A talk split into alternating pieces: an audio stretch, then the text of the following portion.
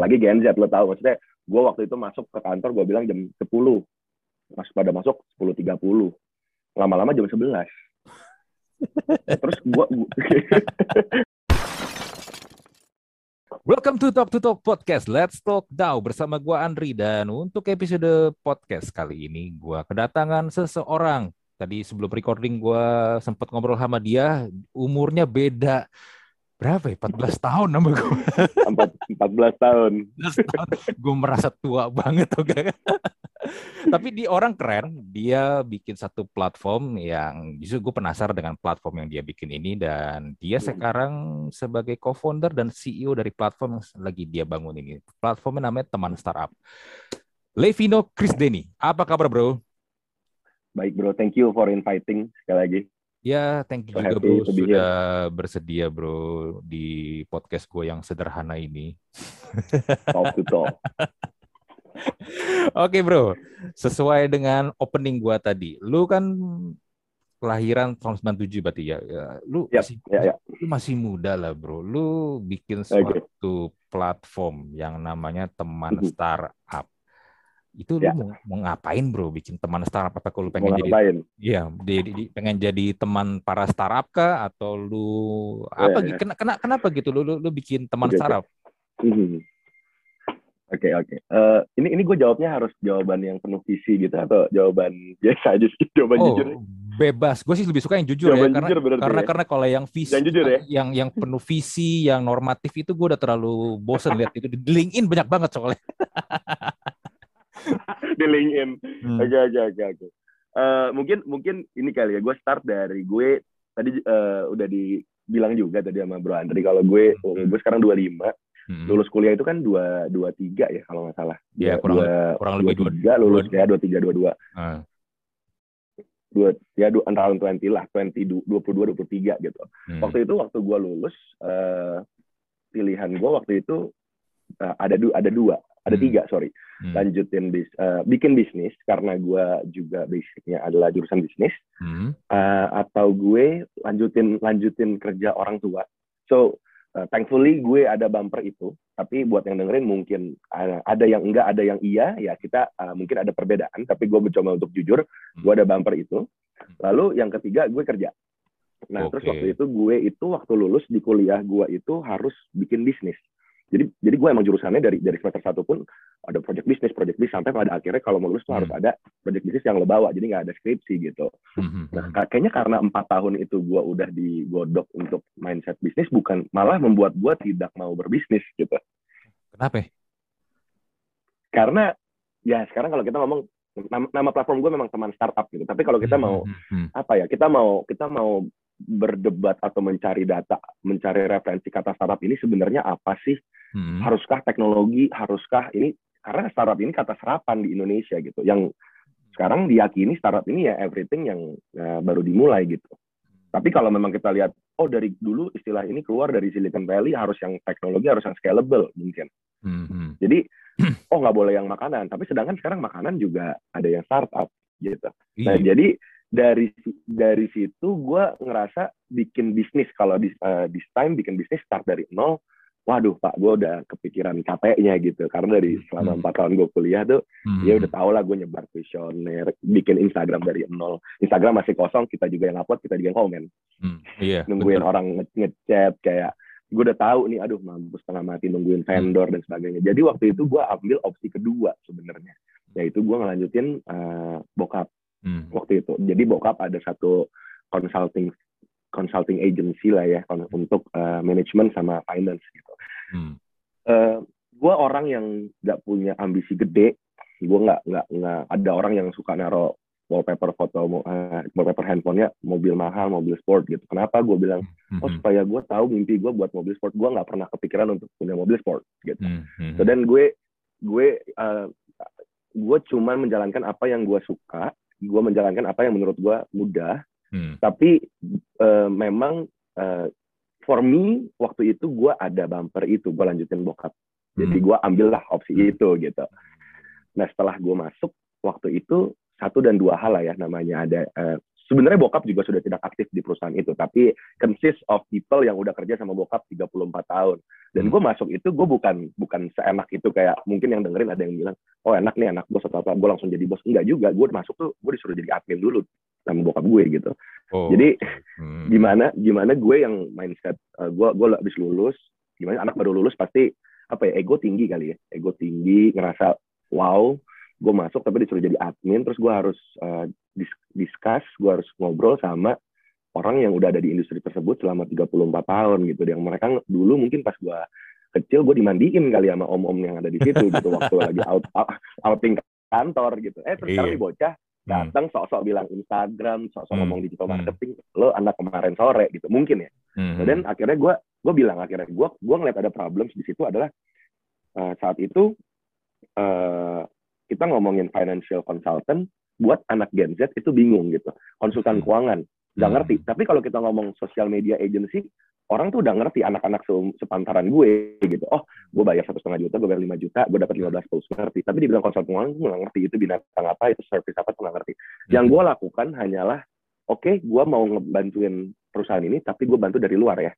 Dari luar, as in gue I, I create my own uh, platform yang sebenarnya tujuan awalnya jawaban jujur gue adalah gue cuma mau jualan itu tadi konsultan keuangan tadi that's oh. all gak gue nggak gue nggak kepikiran jauh-jauh mau jadi media mau jadi platform mau gue nggak hmm. kepikiran sejauh itu gitu hmm. hmm, hmm. Oh. jadi itu itu jawaban jujurnya okay, jadi jawaban. di awal gue ngonten tentang hmm. tentang ya tentang keuangan perusahaan tentang tentang uh, cash flow tentang hmm. laporan ya gitu deh uh, everything yang sebenarnya dijual sama si kantor ini udah gitu doang hmm.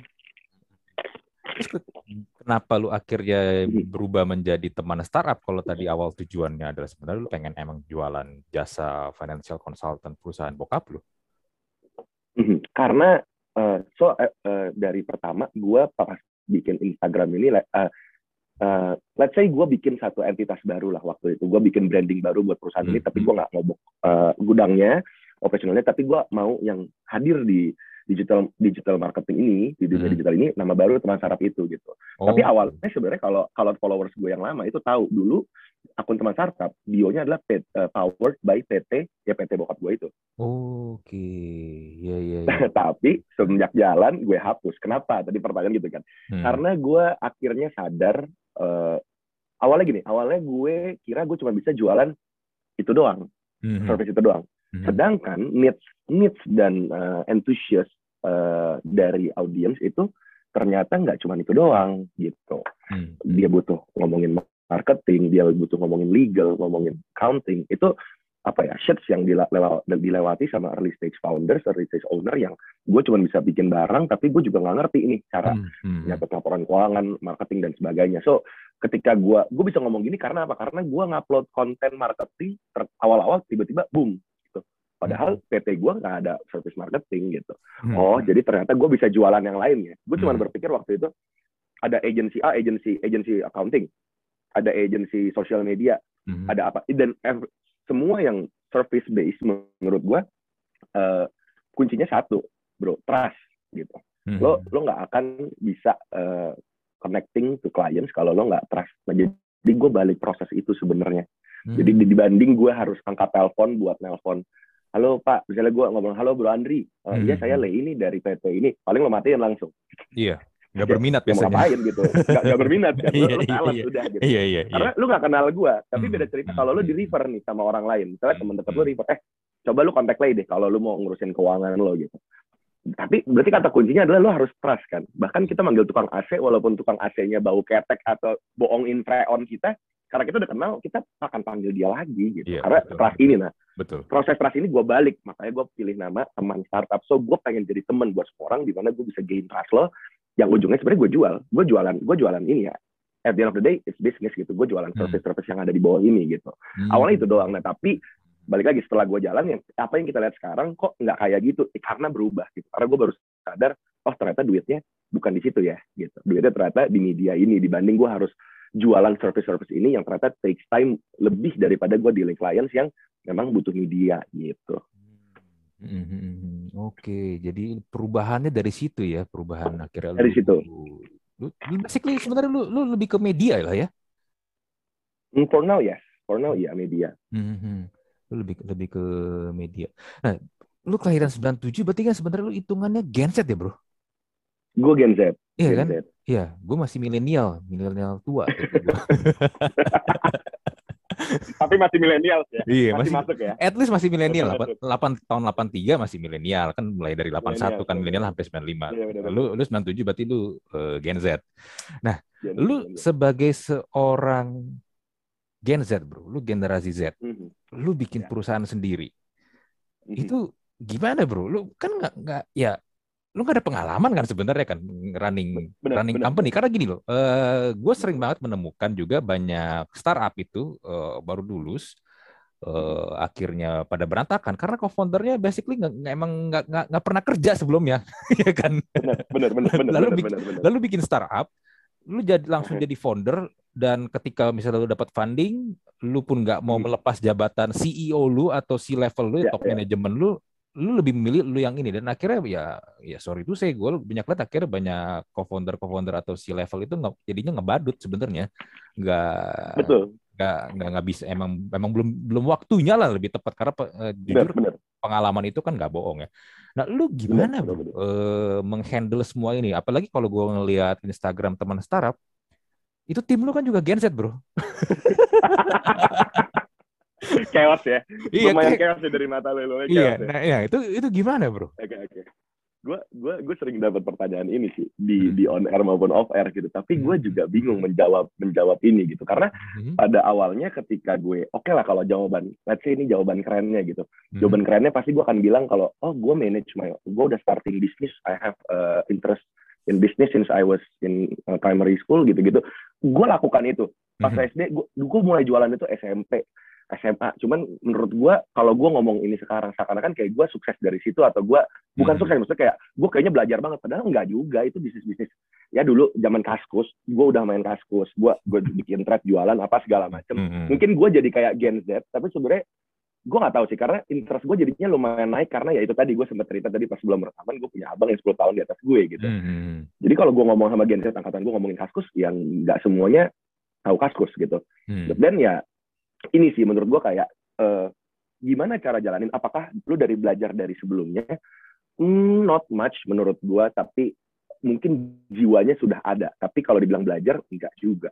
Hmm. tapi kalau dibilang gimana startnya gue start bener-bener dari dua. Mungkin gini kalau kita kalau kita ngomong kayak privilege privilege orang ada yang privilege ada yang enggak. Tapi yang privilege pun punya privilege yang privilege 100% ada yang privilege 50% ada hmm, privilege yang 10% hmm, mungkin gue bisa dibilang gue nggak oke okay, gue nggak dalam gue nggak berangkat dari yang sulit banget gitu. Hmm. so uh, I have my own privilege untuk start my company. Mungkin privilege-nya sampai di sini. Kalau sampai gue nggak bikin nggak nggak make money this uh, six months gue masih bisa pulang ke rumah masih ada AC dan masih ada nasi sama sayur. Yeah, itu yeah, privilege yeah. gue mm-hmm. tapi ya gue nggak bisa jajan masih naik mobil Porsche gitu. Mm-hmm. itu itu bukan gue gitu. Mm-hmm. tapi privilege gue ada sampai situ. Tapi kan ada juga di luar sana yang uh, ya udah nggak usah ngomong entrepreneur lah. Gue pulang aja. Maksudnya kerja bulanan aja gue harus menyolokkan adik gue Hmm. gitu jadi privilege kan beda-beda tapi di awal ya gue start dari gue berdua gue tidak ambil gaji gitu gue berdua sama uh, partner gue gue nggak ambil gaji hmm. di saat awal gue gue tahu gue pengen bikin media online harus ada editing ada sos ada visual main Instagram sedangkan gue sama partner gue Instagram nggak pernah ngupload gitu nguploadnya foto pas lulus SMA gitu jadi gue cuma butuh orang cuma bisa ngedesainin apa yang ada di hmm. otak gue hmm. hmm. kalau boleh jujur selama satu tahun lebih gaji gue lebih kecil daripada orang-orang PIC yang tadi gitu. PIC yang gue butuhkan untuk keep this running gitu. Mm-hmm. Jadi ya itu yang gue lakukan sih sebenarnya kalau kenapa mm-hmm. bisa berjalan di awal karena yes gue gue start dari nol itu nggak dari nol lah gue nggak dari nol. Mm-hmm. Bohong lah kalau dari nol. Mm-hmm. Gue dari situ gue coba jalan ya tapi uh, gue sacrifice juga apa yang waktu itu terjadi gitu dan managing ini semua menurut gue gue nggak ya gue nggak tahu sih kayak menurut gue genset ketemu genset jadi klop gitu loh tapi sebenarnya hmm. tantangannya adalah sebenarnya sebenarnya profesional nggak sih lo untuk menjadi seorang CEO lo layak nggak sih jawabannya sebenarnya menurut gue enggak juga gitu hmm. tapi orang-orang yang sekarang gue hiring misalnya ada CMO ada project manager ada hmm. ada account executive almost everyone yang ada di company ini bahkan tidak pernah kerja di tempat lain gitu jadi hmm. kayak gue cuma ngerasa kita ini uh, baru mulai so ini tempat belajar lu tempat lu ya udah lu lakukan apa yang lu mau kalau lu bilang ke gue karena sering mereka ngomong gini gue nggak pede nih ngelakuin ini ya hmm. jangan kan lu gue juga nggak gue juga nggak pede pertama kali gue pakai jabatan si, jabatan CEO itu belum pernah gue tulis sampai PT gue keluar. Hmm. Dan pas keluar PT pun kayak gue pas hmm. nulis kata CEO itu juga kayak ya ilah CEO lo pegawai lo berapa sih gitu maksudnya kayak sebenarnya gue jadi kayak kalau bisa gue pakai pakai jabatan tuh gue gak mau tulis CEO gue maunya ketua kelompok teman startup Oh, karena okay. itu yeah. culture culture di sini kayak gitu. gitu. Mm -hmm. Sebenarnya sebenarnya itu sih menurut gua kayak yeah. gitu. Iya iya iya. Tapi kan kalau ngomong di LinkedIn ya, di LinkedIn itu kan orang gampang banget jadi CEO sekarang atau founder. oh betul, benar benar benar benar benar. nah gini nih, gue kan sebenarnya juga podcast ini kan, ya bisa hmm. dibilang gue gue foundernya lah. Dulu kan gue jalanin ini betul, ya, ya. tapi kan karena satu demi satu mundur, akhirnya tinggal gue sendiri. Sampai sekarang pun gue masih ngerjain ini sendiri gitu. Tapi, oke, okay. gimana ya? Gue gue malas banget menaruh menaruh title gue as a founder lah or whatever gitu karena menurut gue yeah, yeah, yeah. it's too much gitu ini juga dibilang sebagai PT juga enggak gitu kan yeah, yeah, yeah. ya udah akhirnya kalau orang nanya apa ya udah gue podcaster aja udah that's it gitu karena memang gue jalanin ini ini ini ini podcast ya kan gue dan yeah, podcaster yeah. podcasternya gue walaupun yang yang edit gue juga atau kalau misalnya ada deal dari luar yang pengen kerjasama ya. juga gue juga gitu loh tapi ya udah gue gue cuman bilang ya gue gue podcaster aja gitu loh jadi orang juga nggak nggak nganggapnya gue terlalu yang gimana gitu ya. karena apa ya di satu sisi gue juga ngerasa ya ini masih belum apa-apa gitu loh ngapain gue taruh title yang akhirnya memberatkan gue Iya iya, gue setuju sih, setuju gue, gue hmm. setuju banget. Tapi waktu itu, tapi sebenarnya ini, ini gue boleh tanggapin gak sih? Iya, boleh boleh. Tapi tapi waktu itu gini gue gue ngeliat waktu itu gue kayak gue gue ngerasa gue juga aduh malu gue masang-masang co-founder CEO gitu hmm. tapi at some point waktu itu kita pernah dalam kondisi stuck stagnan banget nih kayak hmm. udah jalan berapa bulan itu di belum setahun sebelum setahun tapi kok stuck hmm. banget ya gitu waktu itu gue sempat brainstorm gue mikir gini audiens gue Gen Z hmm. Gen Z is not buying the product mereka buy story gitu mereka attach sama brand yang punya storytelling Mm-hmm. Gua mau beli kaos ini local brand yang harganya bisa lebih mahal dari Uniqlo. Sorry itu saya cuttingan Uniqlo lebih ini, ini contoh aja ya bukan sponsor gitu. Maksud gue mm-hmm. Uniqlo kok cuttingan udah jelas, barang baru udah bagus, tapi lu lebih suka beli local brand yang harganya lebih mahal. Mm-hmm. Bukan gue tidak pendukung local brand, tapi kenapa lu mau beli? Gue tanya gitu. Oh karena tuh si, si foundernya gini, si ownernya kayak gini. Itu kan storynya waktu itu brandnya.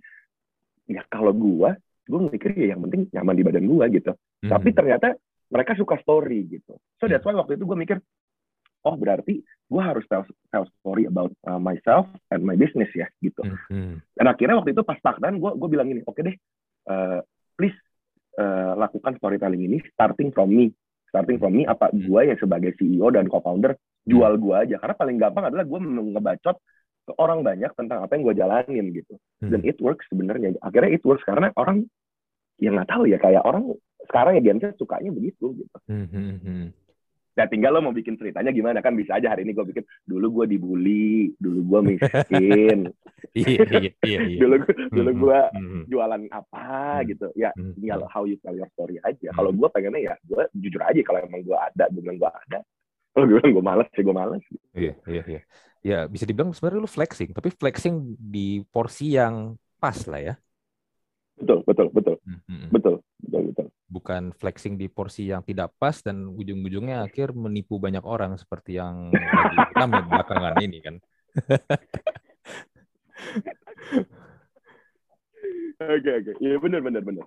Iya. Kalau gue gue akhirnya melihat ya kejujuran itu penting juga sih. Maksudnya uh, be real sih sama audiens lu. Lu mau dapat audiens yang seperti apa? Audiens yang sorry tapi ini the low, ya lu mungkin harus butuh flexing bohong tadi gitu. Hmm. Tapi kalau lo mau dapetin quality ya just be you hmm. aja karena orang bisa nilai kok mana yang bohong mana yang enggak gitu. Ya ya ya betul betul. Gue gue ada gini. Gue tuh belajar dari si eh, ini founder dan sebetulnya udah, udah bukan CEO lagi sih dia uh, udah lepas posisi CEO-nya kan. Dari foundernya Under ya, Armour ya, ya. Kevin Plank. Kevin okay. Plank pas okay. lagi awal-awal Under Armour itu jalan, uh, dia tuh punya dua kartu nama bro. Ya, ya, ya. Satu kartu nama dia sebagai director, satu lagi kartu nama sebagai sales ya. manager. Dan kartu nama ini diposisikan tergantung dia lagi ketemu siapa.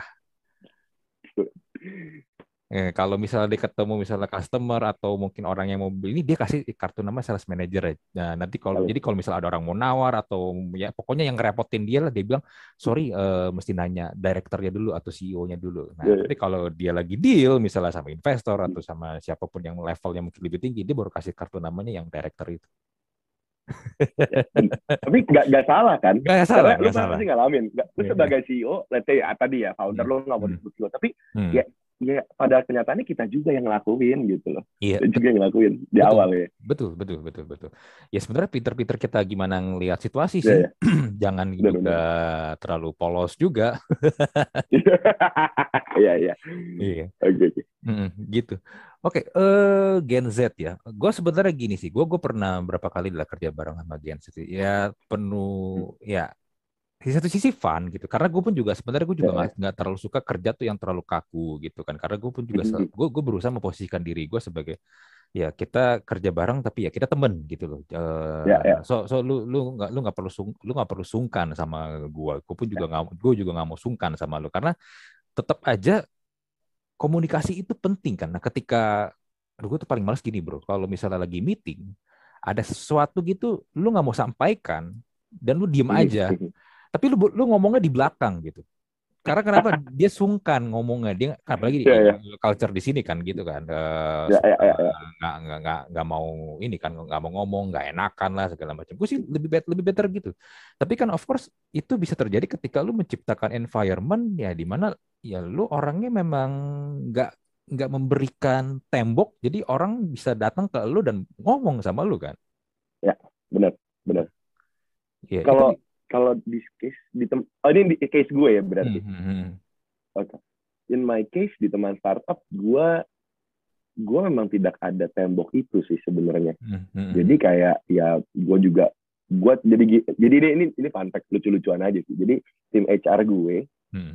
itu uh, nulis di jadi kalau anak baru masuk tuh dia anak yang baru mau masuk itu akan dikasih deck tentang teman startup gitu. Mm -hmm. Jadi ada satu page yang lucu adalah dia bilang gini ya lu mau manggil atasan lu mau pakai nama mau pakai kak mau pakai ci mau pakai koh hmm. tapi yang lebih baik universal lebih baik universal panggil kak atau mas atau mbak tapi hmm. ya kita nggak bisa bohong hmm. mostly uh, ya ya kita nyampur sih sebenarnya cuman akhirnya kan ada juga yang manggil ci manggil ko gitu akhirnya hmm.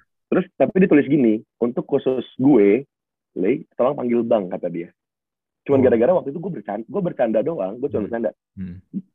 Fer, gue gak mau dipanggil kok, gue gak mau dipanggil kak, gue maunya dipanggil bang, gue bilang gitu. Terus hmm. akhirnya itu disebar ke anak semua anak baru dan anak baru semua akhirnya manggilnya bang gitu. Terus gue jadi kayak gue jadi ketawa sendiri kan maksudnya hmm. ya gue dipanggil bang, ya gue gak dipanggil bang gitu maksudnya. Terus hmm. tapi dari situ ya kelihatan akhirnya satu minggu pertama dia manggil bang, minggu kedua dia panggil nama. Gitu.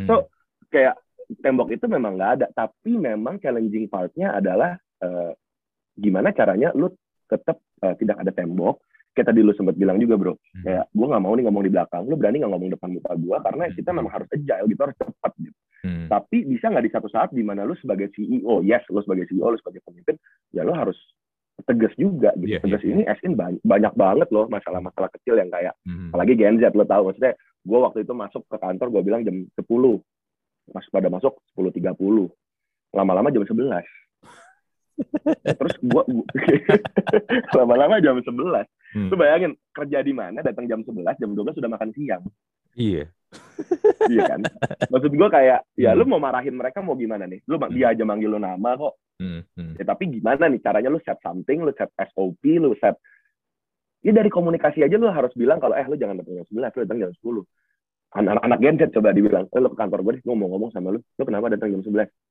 Besok resign. Iya. gitu ya lu harus ya harus dengan hmm. penyampaian lu yang memang hmm. ya lu lu tahu lu gua gua di sini santai tapi gua butuh lu datang jam 10 gitu hmm. dan itu gak gampang ketika lu mau tidak ada tembok tapi lu juga mau di respect gitu menurut gua itu sih yang challenging partnya hmm. hmm, lucu ya kalau kita lihat yang generasi di atas kita gitu uh, hmm. mereka itu apa ya respect itu sebenarnya otomatis lah dari bawahannya ya, iya. kan iya kan ya karena gue gue yang gue yang gaji lu, lu lu harus respect sama gue. Iya, tapi, yeah, yeah. tapi ketika lu menghadapi generasi yang makin lama lebih muda daripada kita, sebagai leader itu lu nggak bisa minta respect seperti itu walaupun lu yang bayar yeah. mereka ya. Respect is bener, bener. earn loh di sini, iya kan? Iya. Bener, bener. gue gue kemarin sempat baca ada orang maksudnya ada beberapa ya gue sering main Twitter apa segala hmm. macam lah hmm. gue nggak gue nggak nge-tweet tapi gue baca gitu hmm. ada yang pernah ngomong gini bingung sama Gen Z gara-gara kemarin juga sempat ada beberapa berita yang Gen Z memilih nggak kerja dibanding harus kerja kerjaan yang dia nggak suka gitu ya, ya, terus ya. banyak ngomong ini dulu dulu generasi dulu ya lu diinjak atasan lu ya memang harus karena ya memang lu ya emang gimana emang kerja gitu yeah. sekarang lu ya gue gue yakin banget ini semua anak semua anak yang ada di kantor gue kalau gue sekali aja gue lepas kontrol gue bentak mau laptop dia tinggal di kantor dia belum ambil dia resign. Besok dia nggak ambil lagi juga dia nggak peduli gitu. Barang dia tinggal semua juga ya udah dia gue besok nggak usah datang lagi. Mau itu tanggal 24 gajian tanggal 25 dia nggak mau ngambil gaji 25 udah kerja 24 hari juga dia nggak akan ambil gitu. Hmm. menurut gue ya itu sih bedanya kayak Iya nggak tahu ya kenapa kenapa Gen Z kayak gitu gue juga nggak tahu sih gue nggak nggak bukan psikolog gitu tapi ya memang gitu gitu. Iya, itu challenge-nya dan sebenarnya kan lu jauh juga akan jauh lebih bisa lebih mengerti lah bro, karena kan lu juga di ya, ya. generasi yang sama kan. Benar, uh, benar, benar, yang kasihan tuh yang udah masih baby boomer atau Gen X itu itu untuk mengerti ya, ya. tuh understanding orang-orang di generasi di bawah mereka itu yang susah banget. Betul, bener banget, bener banget, hmm. bener bener. lu berarti teman startup ini bro, uh, lu ini hmm. membantu mempromosikan startup startup atau gimana? Karena kan kalau yang gue lihat lu sering banget ngundang ini ya founder-founder startup ya. Oke okay, oke. Okay. Kalau kalau gue sebenarnya pada akhirnya teman startup ini menjadi satu media, tapi sekarang kita akhirnya geser juga ke lifestyle. Mm-hmm. Karena ada perubahan gini, mungkin mungkin gue nggak tahu waktu zaman abang gue, zaman abang, zaman lo lulus kuliah waktu itu, mm. tujuan lo waktu itu apa sih pas abis lulus mungkin kerja di bank itu udah sesuatu yang wow. Oh iya, gue kerja di bank gitu. lagi dulu. Waduh, sama lagi.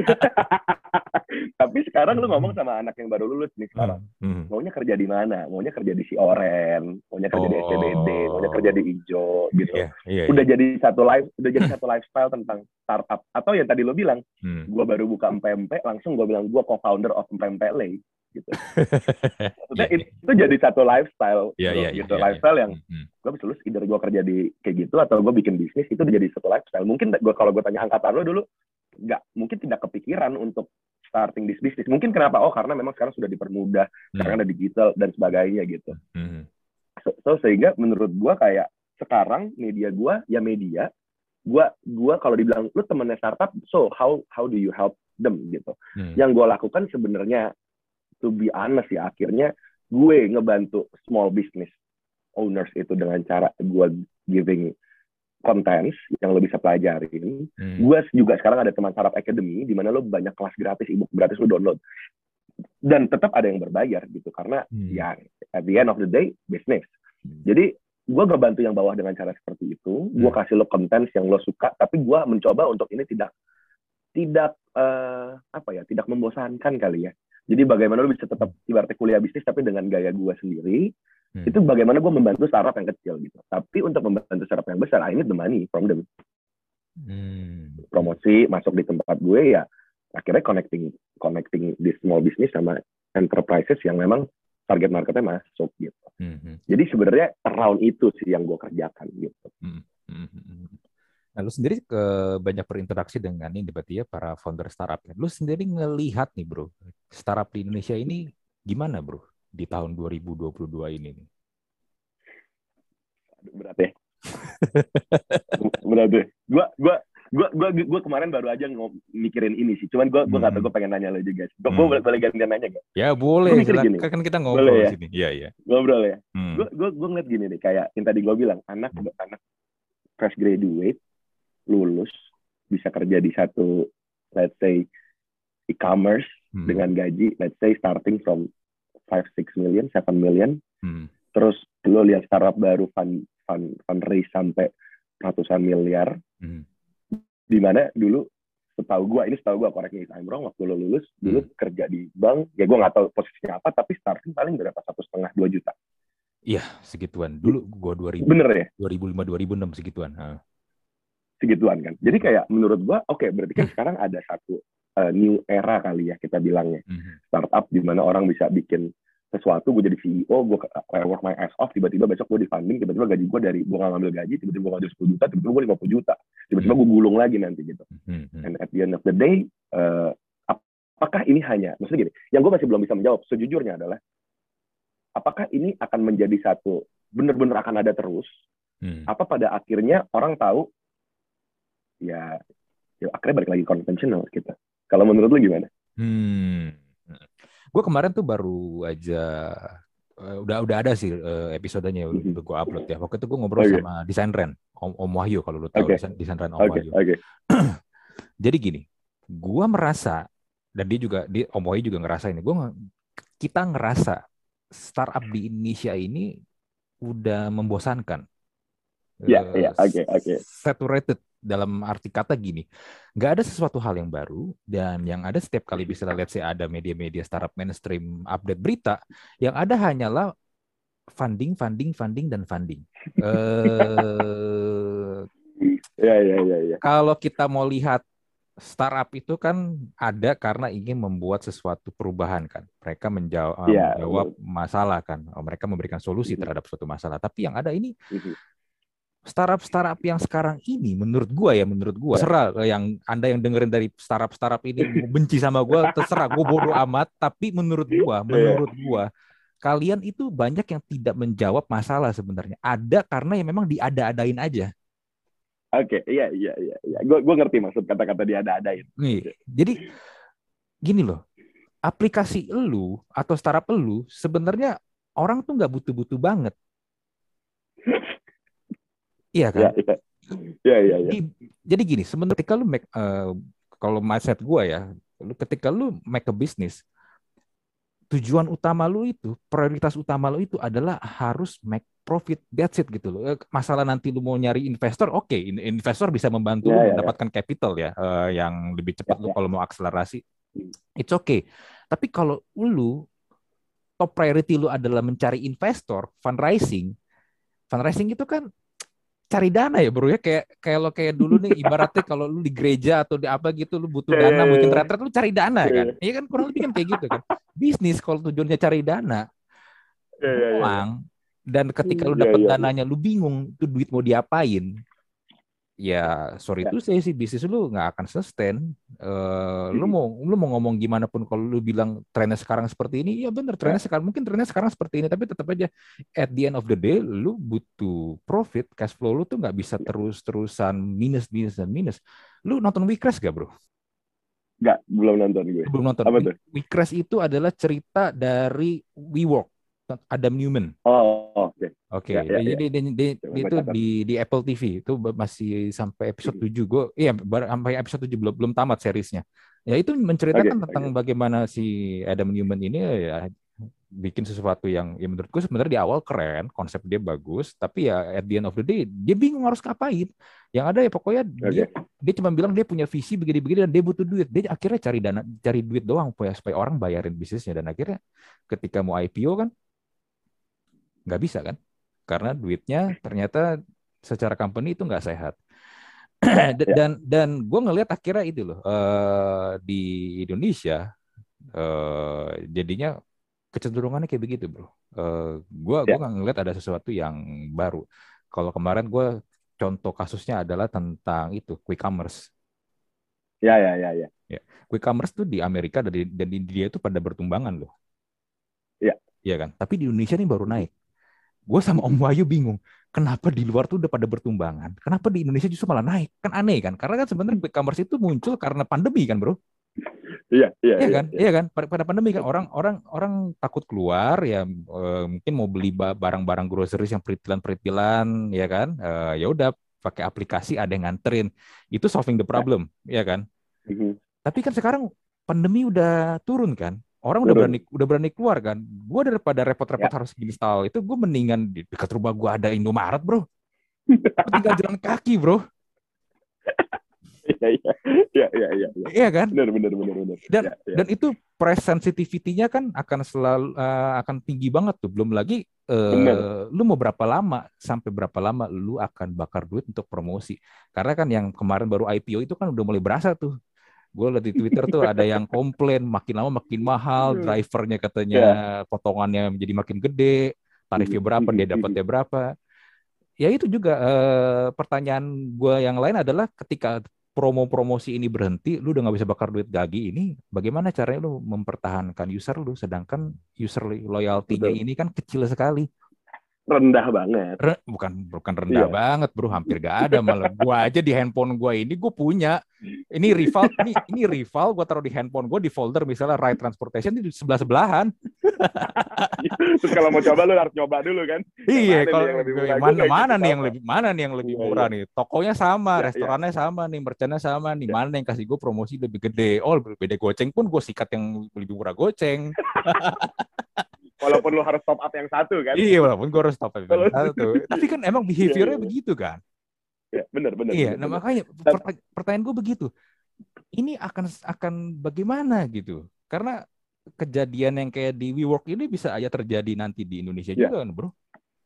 Iya iya makanya makanya kayak kalau tadi pertanyaan lu pertama kayak gitu ya sebenarnya ya jawaban gue sama nih opini gue sama persis kayak lu gitu cuman ya kalau lu hmm. tanya di forum di data ya lu pasti ngomong peningkatan eh, roda perekonomian and so on gitu iya yeah, pasti. But menurut gue kayak yang kita omongin tadi kan startup ya tapi hmm. kan ada juga UMKM actually gitu yang memang yeah, yeah, yeah. ya make making their, their money ya memang dengan cara dia gitu jualan gitu tapi ya tadi sih sebenarnya kalau kita spesifik di startup gue punya opini yang sama dan akhirnya kayak ya itu yang gue pikirin juga sih cuman yang gue dapetin adalah so pada akhirnya adanya tren ini hmm. banyak yang akhirnya menikmati hasilnya sebenarnya misalnya menikmati tren ini taking advantage dari segi workernya si levelsnya hmm. bahkan yang mendanain ya bahkan ya gue lah iya. menerima budget budget budget budget itu gitu hmm. tapi hmm. hmm. sampai kapan gitu itu yang gue masih kayak apakah ini akan terus menerus terjadi atau kayak hmm at some point nggak ada gitu. Atau ya oke okay, segmented banget gitu. Itu yang gue juga nggak bisa jawab. Pertanyaan itu sebenarnya. Hmm. kayak tadi lu juga sempat bilang kan uh, malah apakah akan kembali konvensional lagi? Konvensional. Eh karena sekarang kan yang brand-brand yang naik itu kan sebenarnya brand-brand yang nggak tech banget kan? Kopi, iya iya benar. lah apalah bener. ya iya. kan? makanan makanan. Iya iya. Ya, dan iya. bukan sesuatu yang ya itu tadi. Bukan ada aplikasi nggak ada aplikasi pun sebenarnya nggak nggak terlalu efek sebenarnya. Iya kan? Iya iya iya ya, tapi tapi sebenarnya itu sih. Itu salah satu alasan kenapa teman startup as a media waktu itu orang selalu bilang gue startup. Bahkan gue juga bingung. Jadi ada satu artikel di salah satu uh, salah satu media Indonesia. Bukan media Indonesia ya di media yang ada di Indonesia. Hmm. itu nulis lima contoh startup di Indonesia. Satu Traveloka. Dua Gojek. Tiga ini. Lima teman startup. Terus gue kayak gila udah. Kalau gue startup aja gue gak pantas ada di situ. Kedua gue bukan startup gitu. Jadi hmm. orang selalu mis mis apa ya misinterpretation misinterpretation kalau gue itu startup gitu. Sedangkan gue gak startup. Ya gue media gitu. Hmm. betul betul. Gue sih itu yang gue itu yang gue harapkan sih sebenarnya yang lu pikirkan sama dengan apa yang gue lakukan gitu. Hmm. Iya makanya uh, gue sih takutnya gini loh bro. Uh, memang benar yang banyak beberapa pihak yang mendapatkan keuntungan-keuntungan dari tren ini kan ya, which is which is good ya. Uh, ya, ya, ya. secara ekonomi juga berjalan segala macam. Tapi yang gue takutkan adalah gini, what if kalau ini ternyata trennya bubar nih, yang kena efek kan ya. nggak cuma satu atau dua pihak doang. Betul. Benar-benar. Bisa kayak bom langsung bom cluster ya. nih Iya, iya, iya. Iya, iya. Eh kan, imagine misalnya yang ijo-ijo itu eh, kehabisan duit udah nggak bisa beroperasi lagi, bro. Berapa yeah, yeah. Ba berapa banyak driver yang ber berprofesi sebagai driver akhirnya kehilangan pekerjaan, bro? Gak usah driver, yang di office aja dulu deh. Iya, yang di office. Yang di office dulu aja. Yeah driver sih aduh nggak tahu sih driver tapi ya balik lagi ya bukan kita membenci ini ya sekali lagi hmm. ini iya. kan problem solving sama seperti yang tadi kita omong di awal tapi hmm. what if gitu hmm. what if gitu what karena kan ada skenario skenario seperti ini kan bisa terjadi loh bro bisa bisa hmm. ya itu kan yang sebenarnya yang gua pertanyakan gitu loh kalau ini kejadian gimana nih mau mau, yeah. mau mengatasinya karena ya kalau gue nonton di yang kejadian di WeWork. Sebenarnya kan juga ada beberapa kejadian-kejadian di ini juga ya di beberapa startup yang nggak perlu gue sebutkan karena di Indonesia juga ada sebenarnya. Iya iya iya. Iya iya. Iya iya iya. Benar benar. Iya tapi ya udahlah. Maksudnya tetap harus sebenarnya nggak bisa hanya mengharapkan lu dapat funding doang sih kalau menurut gue ya. Uh, ya benar benar. Bisnis tetap aja harus make money bro. Make money, oh, ya make make profit kan. Kecuali kecuali cuma ngabisin duit aja sebenarnya kan. Udah iya. kaya mau bikin bisnis cuma bagi-bagi duit. Iya bener bener. Ya. nah lu ini gak sih aware dengan e-commerce gak sih? E-commerce as as apanya nih? As as uh, bekerja di e-commerce atau industri e-commerce atau apa? Enggak, maksud gue e-commerce akun Instagram si kucing itu loh. Oh, Oke, iya iya iya. Oke oke. Gua gua kira e-commerce e-commerce. Oke oke. Iya iya. Hmm, hmm, hmm. Aware aware gua aware dengan adanya e-commerce. Hmm. Kita kan uh, sesama yang pernah ini ya uh, ngundang mereka Podcast jadi ya? guest, jadi guest kan. Yeah. Menurut lu yeah. e-commerce itu gimana, Bro? Um, kalau kalau gua menurut gua karena gua jalanin uh, media what, uh, apa yang gua lakukan dengan e-commerce hmm. sama lah yang kita jalankan sama you you create your own audience dengan cara lu creating konten. Mm-hmm. Konten yang apa? Konten yang relate dengan lu gitu. Kalau hari ini kita mau bikin podcast tentang sepak bola, ya, ya kita mau ngumpulin orang yang suka sepak bola. Ya kita harus ngomongin tentang match tadi malam. Kita nggak mungkin tiba-tiba ngomong ada pertandingan anggar atau nonton drama Korea yang lagi rame gitu.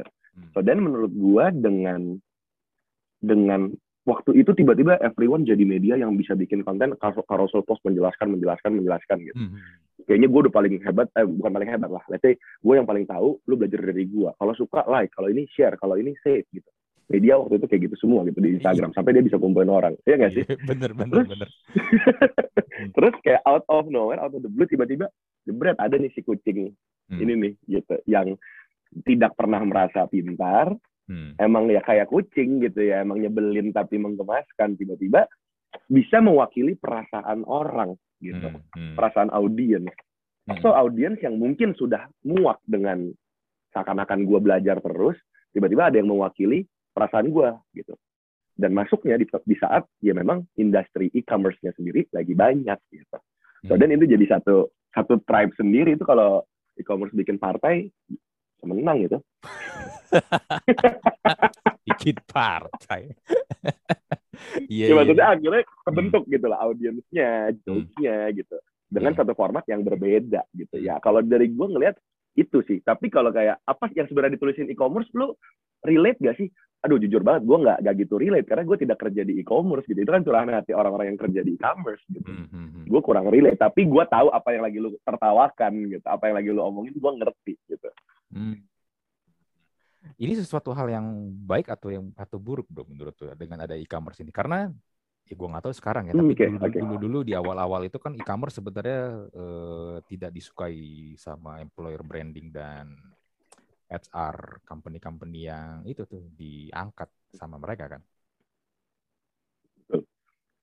Awalnya iya kayak gitu tapi lihat sekarang deh kayak gue memperhatikan juga. Kita di di Instagram di Instagram uh, eh, TS tuh sering DM DM lah Cuman hmm. DM-DM juga yang bukan ngomongin apa, nggak penting juga yang cuma hmm. reply, reply, reply gitu. Hmm. Yang gue juga nggak tahu sekarang orangnya siapa gitu. Hmm. But then uh, yang gue lihat akhirnya lu nggak bisa ngalahin masa nggak sih? Gitu. Lu nggak bisa ngalahin suara-suara suara masyarakat gitu. Hmm. Ya sekarang tadinya lu nggak suka, sekarang lu nge-DM, lu press release di situ, lu kasih voucher di situ, lu kasih iklan ada ada kucingnya biar di notice. Hmm. Kalau dari dan gue beneran ini kan e-commerce sering banget ngupload yang kayak ya nih uh, ada satu uh, followersnya yang bilang kalau lagi meeting tuh dia begini loh ngomongin e-commerce gitu uh, si levelnya gitu hmm. dan itu itu terjadi karena gue sempat ketemu salah satu visi hmm. yang bahkan bilang mereka mereka background check uh, company yang mau diinvest bahkan menjadikan e-commerce reference gitu hmm. kan lu ya background check sesuatu yang dari dalam gitu maksudnya. Hmm. Akhirnya suara rakyat, suara masyarakat ini hmm. bisa jadi satu apa ya, satu perkumpulan yang valid juga kan. Kalau dibilang baik atau buruk, ya mungkin secara etika pasti ada banyak pro dan kontra gitu. Tapi kalau kita lihat outputnya sebenarnya, hmm. ya akhirnya kan sekarang jadi jadi kita lebih lebih apa ya, lebih lebih concern gak sih gitu kayak kalau gue kalau gue jadi salah satu uh, orang yang memegang kepentingan untuk HR gitu di hmm. salah satu hmm. e-commerce hmm. pasti gue setiap hari setiap kali gue mau ya gini deh cuti bersama ini mau dipotong nggak ya itu lu mikir lo takut diomelin e-commerce maksudnya takut lo dispel gitu segitu segitu hebatnya kan gitu. iya iya iya jadi ini ya jadi semacam benchmark lah ya e, kalau iya, lu iya, iya. keluar dari benchmarknya ini ya lu pasti akan kita atau e-commerce roasting nih ya kan? Ah iya iya iya iya. Benar benar benar benar. Hmm. tapi jadi ya, jadi ya menurut gua soalnya ya nggak semua sih. Cuma kan banyak juga e-commerce bukan e-commerce e-commerce yang memang kemarin lumayan ya kalau tahu ah gila lah gitu. Masa kayak gitu banget sih gitu. Mm-hmm. ya akhirnya kan sekarang ya gue nggak tahu ya masih terjadi apa banget tapi kan ada satu polisi online aja sih sebenarnya.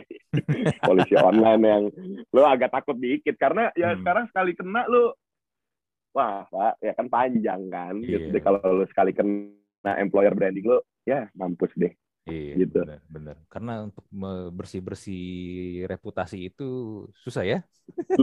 oh, susah. Gue gue boleh bocorin sesuatu ya? Apa nih? Jadi lucu. Jadi e-commerce nih jadi jadi sampai pernah hmm. gue gue kan juga nge-follow nih. Terus beberapa perusahaan yang hmm. yang abis kena sama e-commerce ngontek gue, ngontek teman startup. Hmm. Outputnya apa? Employer branding. Hmm. hmm. gitu jadi kayak tapi nggak nggak nggak jadi nggak jadi terjadi lah itu nggak waktu itu nggak jadi tapi ya ya maksudnya lu bener-bener sekonser itu abis lo kena terus lu langsung mau employer branding kan berarti hmm. iya gila ya padahal tuh akun anonim loh tapi orang bisa percaya sama tuh kucing ya iya iya iya iya benar benar benar benar gokil ya gokil gokil dia gokil sih hmm. Nah lu eh, sekarang berarti lu planning apa lagi nih bro untuk teman startup bro selain lu fokus oh, iya. di media, lu juga sebenarnya kan ada kayak akademi juga, lu yeah. mau bikin apa lagi nih? Lu nggak ada rencana ini bikin NFT atau koin kripto?